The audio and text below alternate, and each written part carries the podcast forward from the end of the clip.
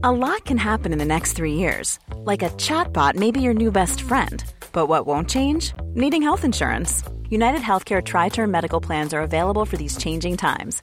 Underwritten by Golden Rule Insurance Company, they offer budget friendly, flexible coverage for people who are in between jobs or missed open enrollment. The plans last nearly three years in some states, with access to a nationwide network of doctors and hospitals. So, for whatever tomorrow brings, United Healthcare Tri Term Medical Plans may be for you. Learn more at uh1.com. Mom deserves the best, and there's no better place to shop for Mother's Day than Whole Foods Market. They're your destination for unbeatable savings, from premium gifts to show-stopping flowers and irresistible desserts. Start by saving 33% with Prime on all body care and candles. Then get a 15-stem bunch of tulips for just $9.99 each with Prime. Round out Mom's menu with festive rosé, irresistible berry chantilly cake, and more special treats. Come celebrate Mother's Day at Whole Foods Market.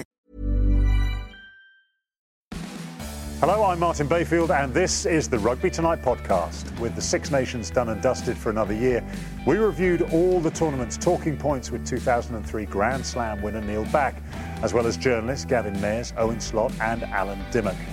We also heard from England's man of the moment, Eddie Jones, and looked ahead to the return of the international players in time for the final straight of the Aviva Premiership.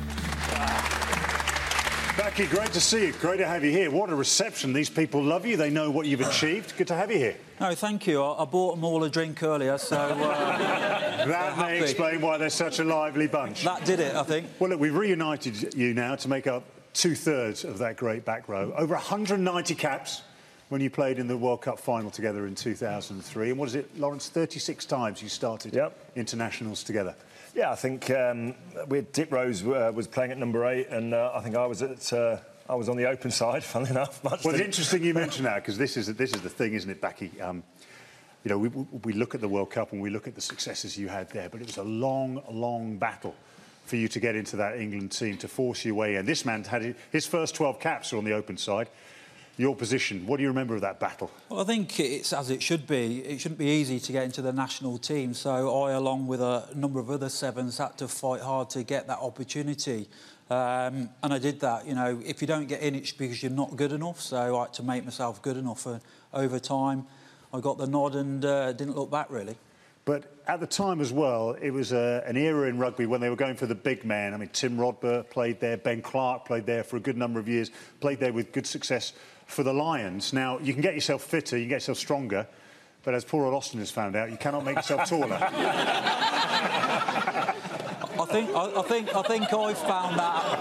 Oh, that's harsh. That's harsh. No, It's harsh. I mean, who's the abnormal one out of the two of us? look at, look at, if you're a normal person, you'd have been a proper actor, but unfortunately, you had to pay a creature.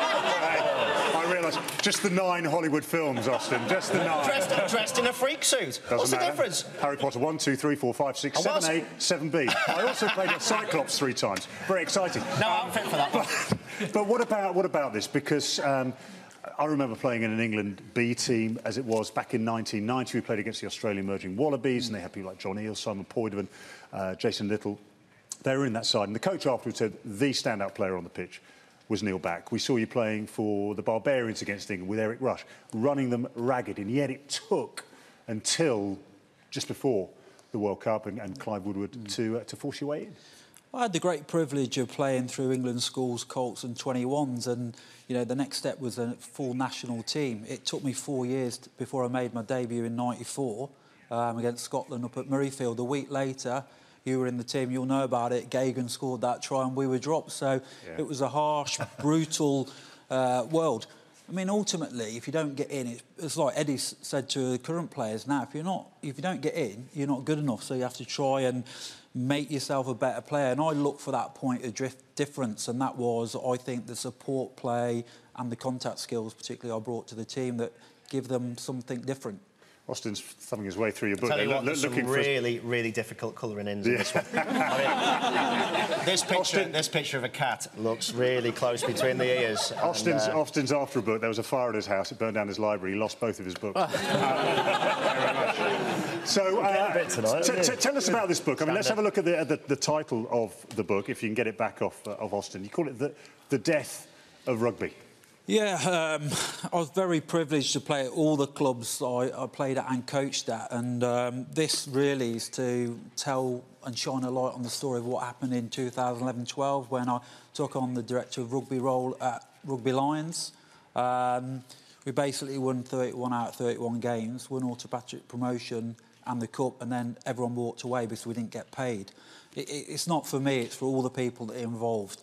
It was a great journey, a great story, but. Um, I revisited my professional career back from where my first autobiography left off, just so I could tell that story. So if it helps in any way, those people Brilliant. that lost their houses, um, lost their marriage, etc., etc., um, then that's why I wrote the book.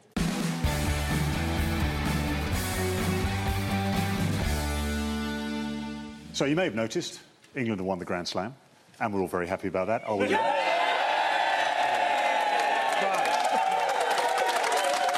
Just put it into some sort of context, mm. because you guys have got experience of going into the final games to win a Grand Slam, not being able to do that. How tough it was for that England team to go to Paris to secure a Grand Slam win. Yeah, I think it's been a huge turnaround. You know, having uh, had the disappointment of the World Cup to suddenly come in, you know, to a tournament, new coach, new pressure, and three games away from home. So they didn't, have, you know, to start the hard way, go up to Scotland, Italy. Uh, obviously played the two games at Twickenham, and just to put it into perspective, you know, it took us eight years to win a Grand Slam. We lost three away from home, and going to somewhere like, you know, Paris uh, even though the French aren't playing great, it's a really tough thing to be able to close it out. And credit to England, they scored three tries to nil. They went out there with a real attacking mindset and they thoroughly deserved it. And what I particularly like, a bit like Warren Gatland, when he came in and the first year he took over for, as Welsh coach, he won the Grand Slam. Eddie Jones has done exactly the same and he's set the benchmark now. That should be the bare minimum. You know, England fans have been hoodwinked for the last 12 years. You know, we should we should have been competing at the top level of this competition every year, and we haven't been. Now he's set the benchmark, and now hopefully it's something he knows he's just starting to scratch the surface, without sounding arrogant, of the potential of this England side, and hopefully that's a good benchmark for us. Yeah, let's hope so. Now Lawrence mentioned about to go out and attack. To do that, Austin, he made changes, perhaps the most significant one in your old position at scrum half. And Ben Youngs who's been having such a great campaign moved to the bench, in comes Danny Care. Clearly now we know it was the right decision. What was his thinking when he made that choice? Well, we spoke in the week about last week about how slow France were around the field, what their tempo of their game was like. Danny Care's particularly good at picking up the tempo, stretching defences. He spotted that opportunity through the middle, scored a fantastic try early on, which really settled the nerves for England. Uh, but what was more, been more impressive, and it's not just this selection, he, he's really got the best out of some players that we'd seen in the World Cup, and I know we keep harping on about the World Cup, and the World Cup's gone now and it's gone forever, but he's, they're, the same players. He's just put more confidence into them collectively and individually, and both Youngs and Danny Care are prime examples of that. And you look in the back row, you look at Haskell and Robshaw. You know, on paper, it doesn't really work. You look at it and you write, you speak about the balance that these guys had in the back row. You see their names. It doesn't really work on paper, but it's worked on the field. And you, you look at the centre partnership of uh, Farrell and Ford on paper doesn't really work, but it's worked on the field, and that's down to instilling confidence and a good framework and great coaching. And uh, it's been a fantastic start for Eddie Jones and Borthwick, who sorted the line out. That's yeah. very impressive, mm. and Gustard defensively. Notable as well, Backy, that he hasn't just thrown his bench on towards the end of the game, the last 20 minutes. Uh, in, in, France, you know, Tuilagi didn't go on. Players you'd expect in the old days would have gone on. He did put Ben Youngs on, but it didn't do anything to stop the pace of the game. In fact, it picked up, and he was instrumental in Watson's try. Yeah, I think um, like Eddie Jones the week before uh, against Wales learnt a harsh lesson because he did bring Manu on, and for me it was too early, and that did affect the game. So here, um, I think he was burnt by that. He only used half of his substitutions. One of those was due to the injury of Hartley. Alcida stayed on the park as well. So he didn't just make change for change sake. He made intelligent decisions. Uh, ben Youngs, great game the week before. I agree with the selection of K. Picks the tempo. It was exactly what we needed um, against France, and it was justified 11 minutes in. But Benny coming on, it was the right timing and he had an effect, obviously led to that. Well, they were losing, they were losing territory try. because of the box kick kicking of Danny Care. And what's that now said to Danny Care is, right, if you want to start all the time, you've got to get your box kicking really good, as good as Ben Youngs. Mm. And that's why they're both, it's a bit like Dawson Bracken, where they're both pushing each other and bringing the best out of their games. That's what you want, isn't it? You want that um, confrontation, that competition for places. You mentioned Dylan Hartley having to come off. Uh, I'm sure he would have stayed on the field for the whole of the game. But a word about him, his captaincy, but also the set piece. The scrum is strong, particularly the line out, though, and the stats for the line out in Paris, great for England, destructive against France. Yeah, look, I'm, I'm really um, impressed with the work that Borthwick's done uh, and Gustard as well in partnership there, obviously under Eddie. But um, it's the mentality is the biggest change, and you know they've got a psychologist sitting on the back. We don't, we haven't talked about him a lot um, in the public. He's had a, an influence in the mindset of the players. Um, the set piece is crucial. If you get a good set piece, particularly a line out, then you, you know, you're on the front foot. And if you deny the opposition possession, number of times the French come into England's half and we nick the ball. We didn't get them a platform. They had no first phase play. So we made the game easy. That has been the crucial difference. Great defence and great set piece first phase. Back he talked about uh, Eddie Jones maybe getting his fingers burned with the replacements he made against Wales. Wales will be kicking themselves. They started so slowly in that game.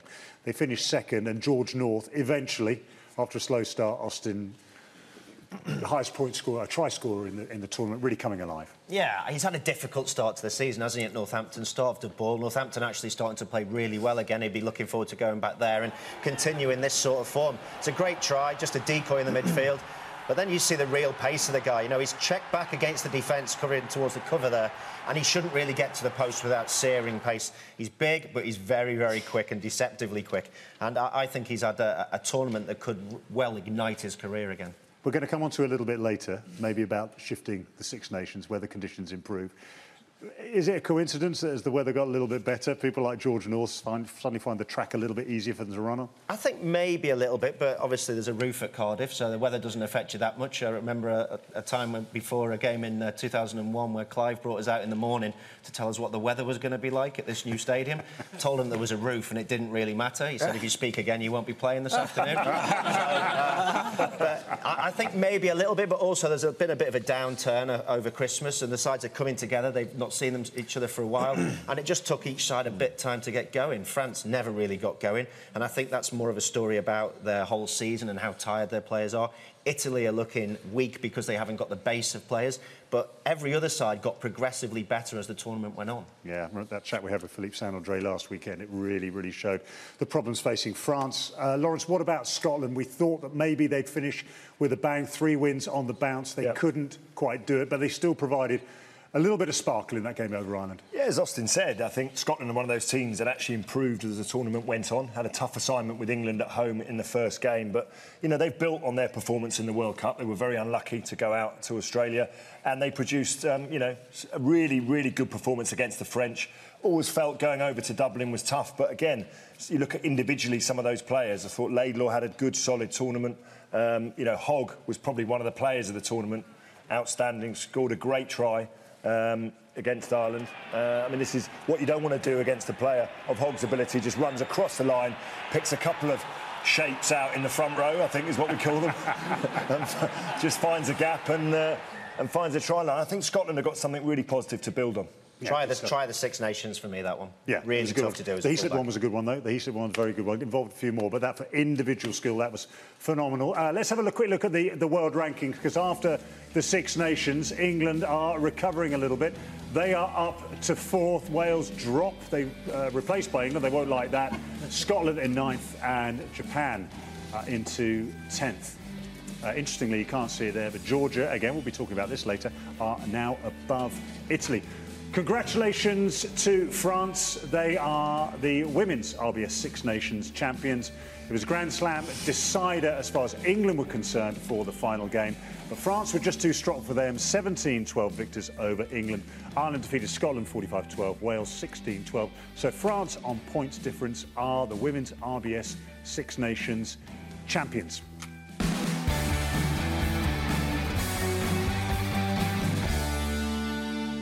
Now, it's been a hectic few months for Eddie Jones. He's gone from Aussie to adopted Pom as he faced a daunting challenge to turn around a damaged England. But he and his men rose to the challenge earlier this evening.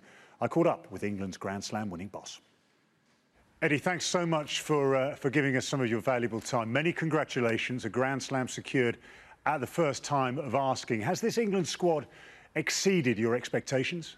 Uh, look, I thought we'd win the Six Nations. I think we, I thought we were good enough to win the Six Nations. You know, to win the Grand Slam's probably a bonus, and uh, the great thing for this team is there's still plenty of growth left in it. You know, you look at the team, the average age of 24.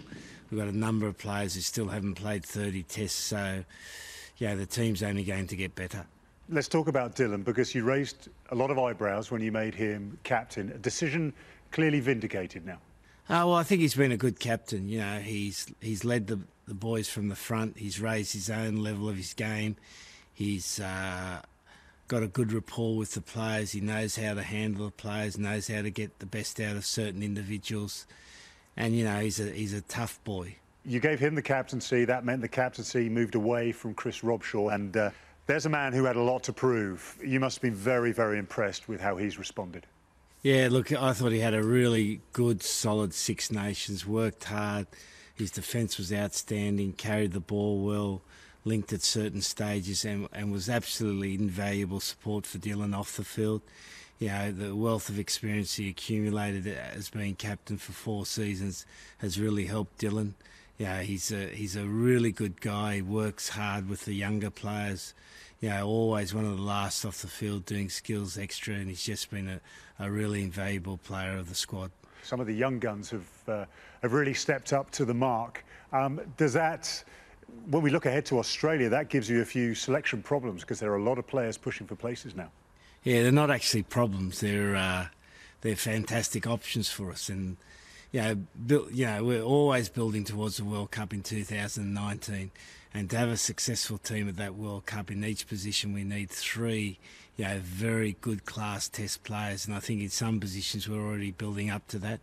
And with some of the guys coming back from injuries, we're going to have some nice options to to improve the team and again give us more tactical flexibility.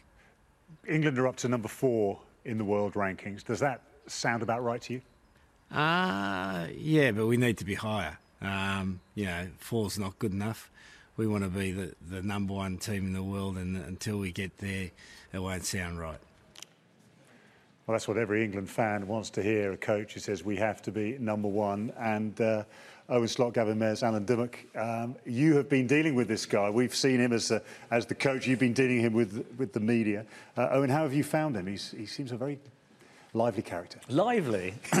he keeps us on edge, that's for yeah. sure. He keeps his players on edge. It's one of the reasons they've been so successful.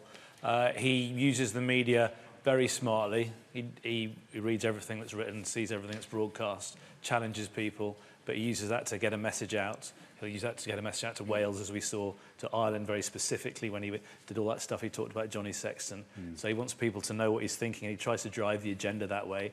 Very often he will put stuff out there which might create a bit of a storm, great stories for us, uh, but it makes the, uh, all the attention go on to him takes a bit of the pressure off his players. He, he, he's, that's a very sort of Alex Ferguson type thing to do. Take all that onto himself and let the players get on with it. Very smart.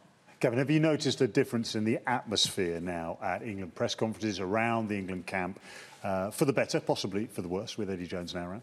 Yeah, I think, uh, as Owen said, it's, it's really been a whirlwind. I mean, it's 122 days he's been there and he's delivered a Grand Slam. And I think it, what we see with Eddie is that he, he as, as Owen says, he challenges everything. The status quo doesn't, isn't for him. So we have found him to be um, a, coach who asks questions of his players. And I think the, the, the biggest impress, impressive thing for me is how he has just managed to, to bring a, a sense of urgency and the, the, the real problems that, that England might have had in the past of not just quite believing in themselves. He has said, we can win this Grand Slam, and they've delivered it. Alan, he seems as well very good at handling the players. There was the clamour, particularly from you guys, get Itoje in. Not specifically you, but the gentleman of the press, get Itoje in. And he joked about that, saying, calling him the Vauxhall Viva. And he, he almost just held Itoje back, almost to force him, Itoje, to respond. When you look at him, do you see almost a sort of a grandmaster putting his positions, places in position? Well, it's funny you say that because when you go to a press conference with him and the dictaphones are on the table, he does move them about into positions that suit him better, as if he's doing a play-by-play. Um, it's interesting as well. You bring up the point with Itoje holding him back because that seems to be a real theme of him. He's not happy just dropping a player in. I mean, we might see it in the future when uh, someone like Henry Slade comes back into the England squad, for example. I don't imagine that he will drop him straight into play because there's a lot of clamour about it. With Itoje, he held his, uh, held his time. Uh, with Elliot Daly, for example, as well, there was a lot of clamour about him, and he held it back. And I suppose you're right, it is he is a confrontational man. He does challenge everything that's put in front of him. I imagine he's exactly the same with the players behind closed doors. If someone's not meeting his standards, he will say it and he will challenge you to meet that. Players seem to love it. Billy Vunipola, big smile on his face whenever whenever he's, uh, Eddie Jones' name is mentioned. Let's talk about the Six Nations in general. And when you look at the Six Nations 2016 vintage, what do you make of it?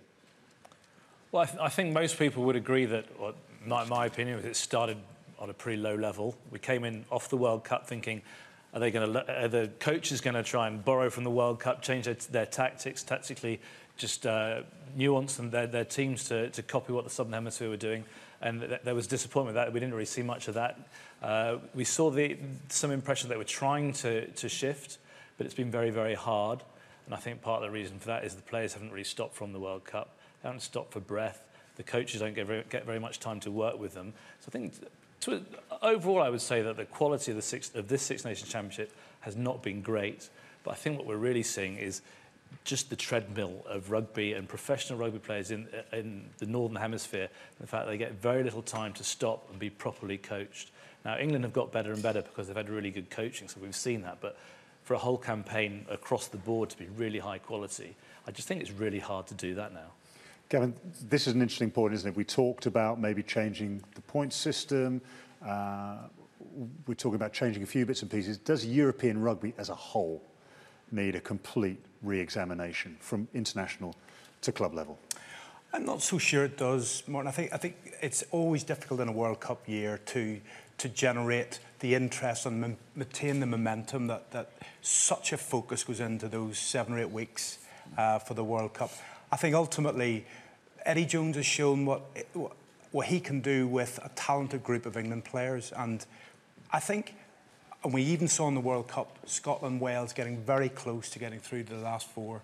Um, a kick of the ball, a different decision in, in, in the white heat moments. I think that I think Europe has to have faith in itself, and I think Eddie Jones, for me, the fascinating thing would be to see how he copes taking his team to Australia and that will be a sort of a, a real milestone in, in England's development under Jones. Great stuff.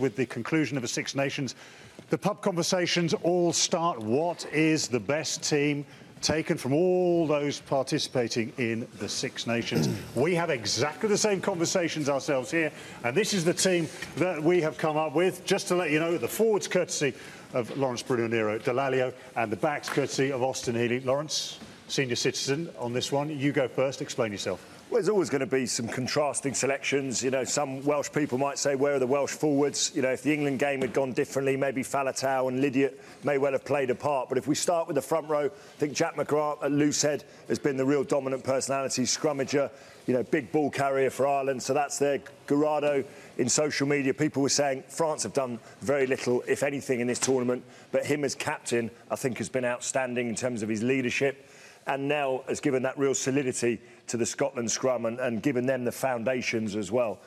An all England second row for me. Again, the likes of uh, Alun Wyn Jones could have come into contention, but uh, Itoje, everyone's find of the tournament from a, a young player. And George Kruis, what a magnificent performance. Now working again with Steve Borthwick, I think England's set piece, as Backy was saying, has been instrumental in their success. I'm going to hand over to Backy now just to talk across the back row and some of the other options. Yeah, um, Vunipola been standout forward uh, in the Six Nations for me, three times man of the match. Um, the other two, like Haskell and Robshaw, fantastic tournament, Grand Slam winners, you can't deny that. But CJ Stander for me, South African, as is Nel, now Irish, into the side. It was phenomenal. It was brilliant. Lydia yeah. had some great games, but obviously didn't play through the tournament. And Hardie, um, up in Scotland against the, the pump, really, has been standout for them, so deserves his place. And possibly, I mean, no, no Sergio Parisse, probably for the first time ever, he doesn't come into the reckoning. And really, a lot of people, I'm sure it hasn't been named yet, but this guy's got to be up there as not just the player, the, the forward of the tournament, but possibly even the player of the tournament. You always get the feeling that Parisse was just carrying far too much, had the weight of Italy on his shoulders. What about the backs? I see three white shirts in there again, Austin. Justify yeah, I yourself. think most people will think about scrum half more than anything. They'll be say Youngs, but he didn't play all the games. And Danny Care started against France, but I thought his game has really come on. He looks sharp, he looks fit, he lo lost a bit of weight. I think Davis had a fantastic uh, tournament. Uh, again, scored a lot of tries, very dangerous runner. And Laidlaw, if we didn't have a kicker or two kickers in our back line, you'd potentially think about Laidlaw.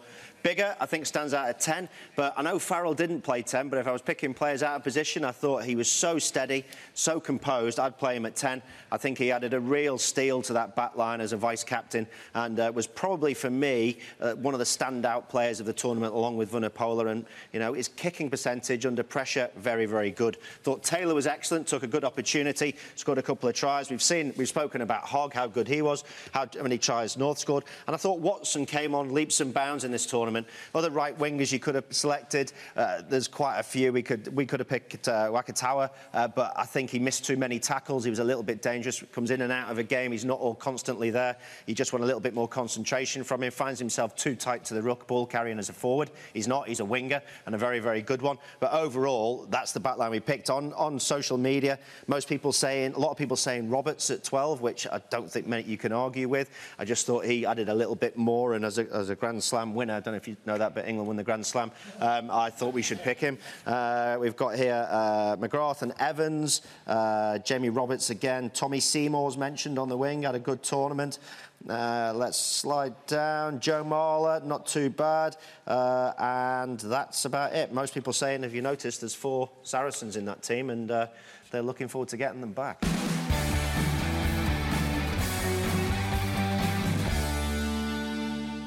Well, everyone's going to be respecting Leicester Tigers. I think they always do. They move back into the top four. I suppose the most notable change and move is right at the top, where Exeter Chiefs, with that win over the Northampton Saints, move to the top of the table. So, for the first time in a long time, Saracens do not occupy top spot. The clash between them at Allianz Park this weekend in one of our televised games will definitely be worth watching. A crucial game. Crucial as well, Northampton Saints against Harlequins. You get the feeling that whoever loses that game will start to say goodbye, possibly to a playoff place.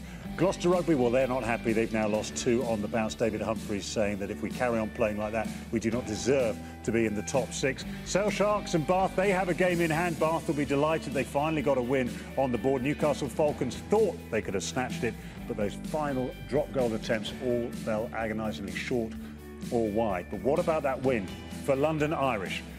Means that their game with Worcester Warriors again is such a crucial one. And if London Irish win, the pressure they put on Newcastle Falcons will start to grow and grow. But certainly the team of the weekend, Exeter Chiefs, their inexorable rise from promoted team up through the Premiership now to playoff contenders. It almost looks a nailed on cert that they will reach the playoffs for the very first time. Um, and hats off to, to Rob Baxter and everyone involved with, uh, with the Exeter Chiefs. Lawrence, they look a very, very competent and complete side now. Yeah, they do. And um, yeah, the match yesterday, they were, they were up against Northampton, who were the form team coming into the game. I think they've won 24 out of, out of 30 points, so they've suddenly got themselves back on track. And actually, the first half, Northampton were, you know, the better side. You know, they had all the, uh, they were firing all the shots. Uh, John Fisher um, and the pack were going well uh, got themselves into a commanding lead. And I think whatever Rob Baxter said at half time certainly did the trick.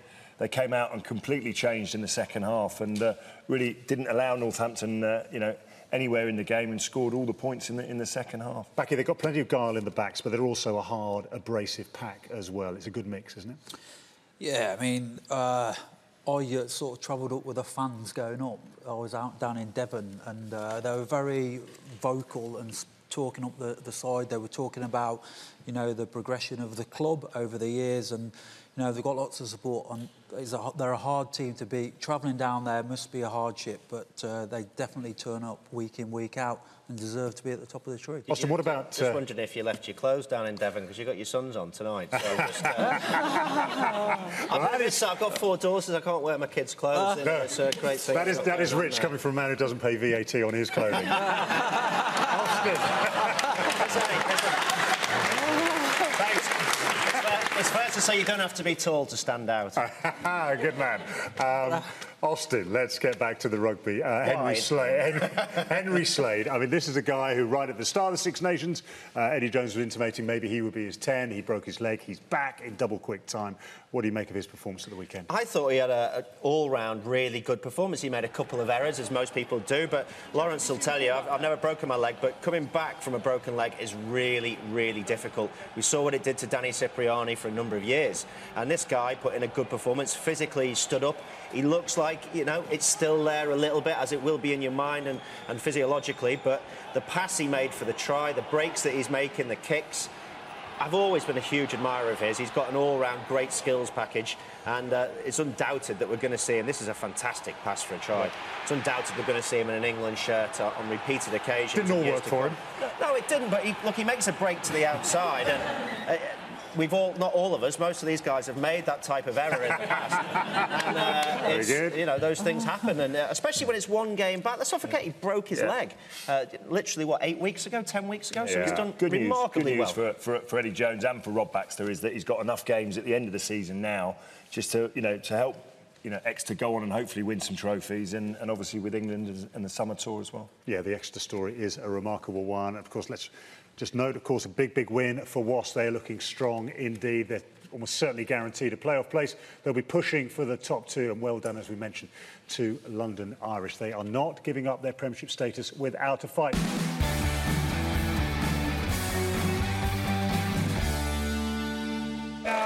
This afternoon, I spoke with England's Grand Slam winning coach, Eddie Jones. We heard half of the interview earlier on in the programme. This is what else the great man had to offer.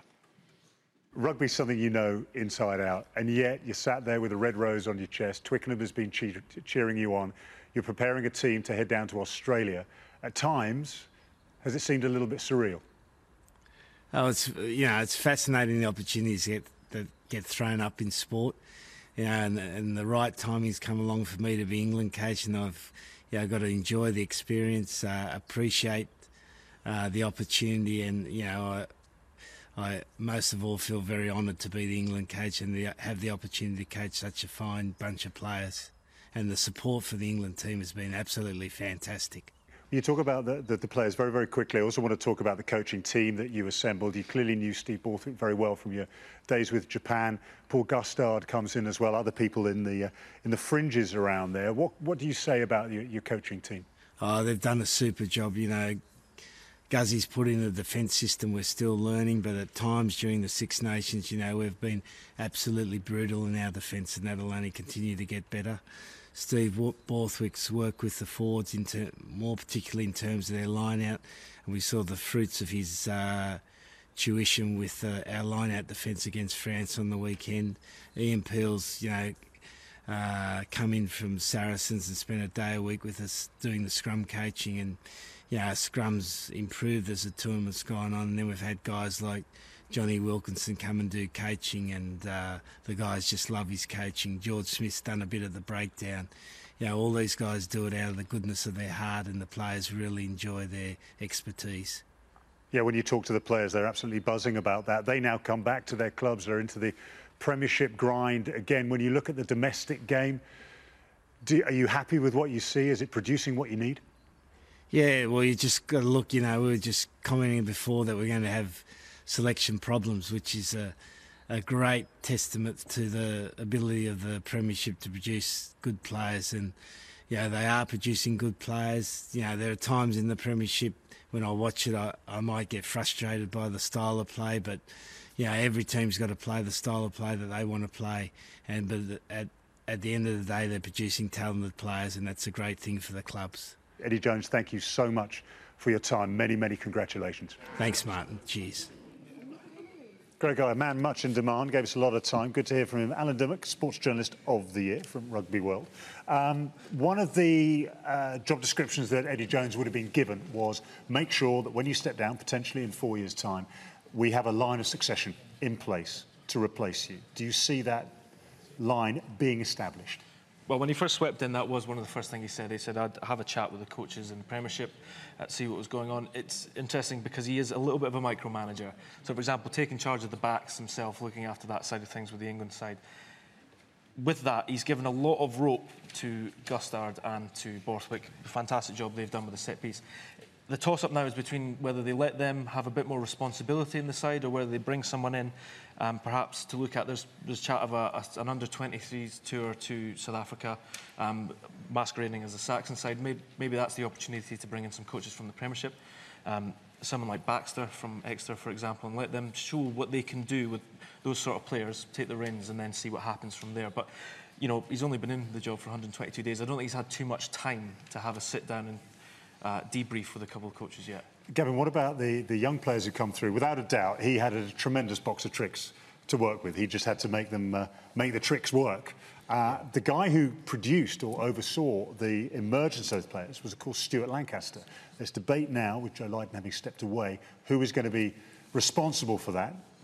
Is Stuart Lancaster the man qualified to do that job? It, there's, there's, probably nobody who knows more about the system and about the young players because that, that's where he came from, and that was one of his most strong selling points when he got the job, is that he could identify the pathway for so many of the young players coming through. So, in that point of view, he, he is perfect for it. I think it's just whether the RFU feel that there would be baggage with him coming back in, having just left the setup, and I guess how he would work with Eddie Jones, because it's got to be quite a strong relationship and a.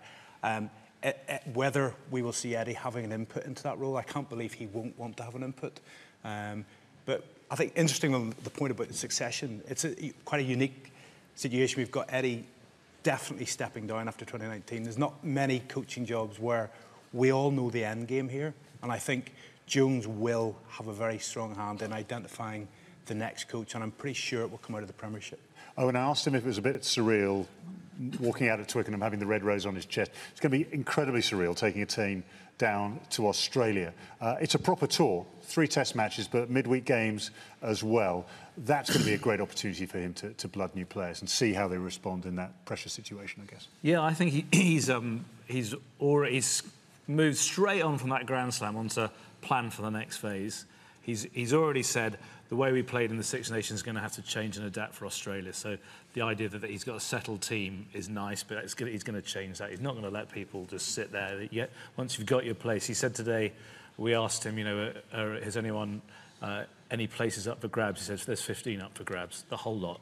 So um, he, he knows which positions. You've been talking a lot about the uh, number seven today. He's very big focus on that. He's obviously got to um, uh, bring Manu in, who he, he's fixated with getting Manu in, we know that. That creates a, a really interesting selection uh, issue at 10.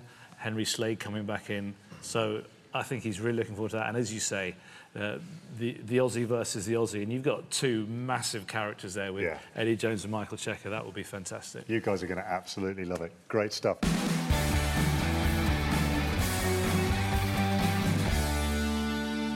So the big guns are back. Those who've been playing in the Premiership, they'll consider themselves to be the big guns. Austin, this is where life gets very, very interesting indeed.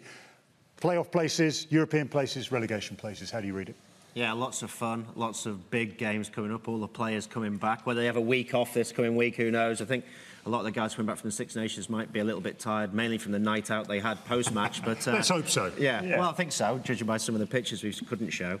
Um, but uh, I, am really looking forward to it. And not just at the top now this year, the, the bottom, we've got a real scrap on Irish winning last week. They go to Worcester. Uh, they could get a, a decent result there. They'll need at least a point at Worcester. We all know that because then they've got to go to Newcastle as well. And Irish have got a decent run in. So at the bottom, that's still a two horse race. Let's say Worcester are safe now, moving forward, whether they win, lose, or whatever, moving forward.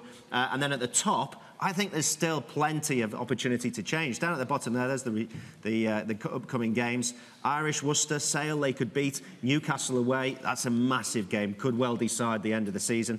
Uh, and uh, I think Newcastle have got a really hard run of games. Lawrence, so, when, when, you look at that, um, who do you favour? Do you think Worcester are safe now? Yeah, I do. I mean, they'll want to win the game against uh, Irish this weekend, but I do feel that they're safe. Um, 30 points is a lot. Um, you know, London Irish, they'll be heartened by that victory. It's going to be really, really interesting. It's, it's a much bigger game for them, obviously, this weekend, and then that crucial one against Newcastle. But the top of the table is equally as exciting. Um, you know, Saracens deserved champions last season. They've had a bad Six Nations just because of the influence of all their players in England. They'd be desperate to get them back. Um, Exeter, again, very exciting. The, the Champions' crown is under threat. It's not to say that Saracens aren't good enough to win it, but you've got Exeter, Northampton, Wasps are a very dangerous team at this time of year. Leicester in the mix as well. So it's really, really interesting. Backy, that's what we want, though, isn't it? We want competition top to bottom. Absolutely, it's really exciting. I think uh, the World Cup pre-Christmas was dour, disappointing, but the Premiership has lit things up on the back of a Six Nations win. So I'm looking forward to the end of the season. Austin, if you look to your top four, who would your top four be come the end of the regular season? I think the top four will stay as it is. I think the Northampton-Leicester game will be decisive in whether Leicester stay in there. Uh, Wasps have got a style of play that are difficult to beat. Exeter looks strong across the field, but Saracens, when they get those big boys yeah. back, are the favourites. Let's not take anything away from that. Those guys are the team to beat. Thanks for listening to the Rugby Tonight podcast. We'll be back next week, and you can make sure you don't miss an episode by clicking on subscribe. You can also apply for free tickets for all of our upcoming shows by emailing audience at rugbytonight.com.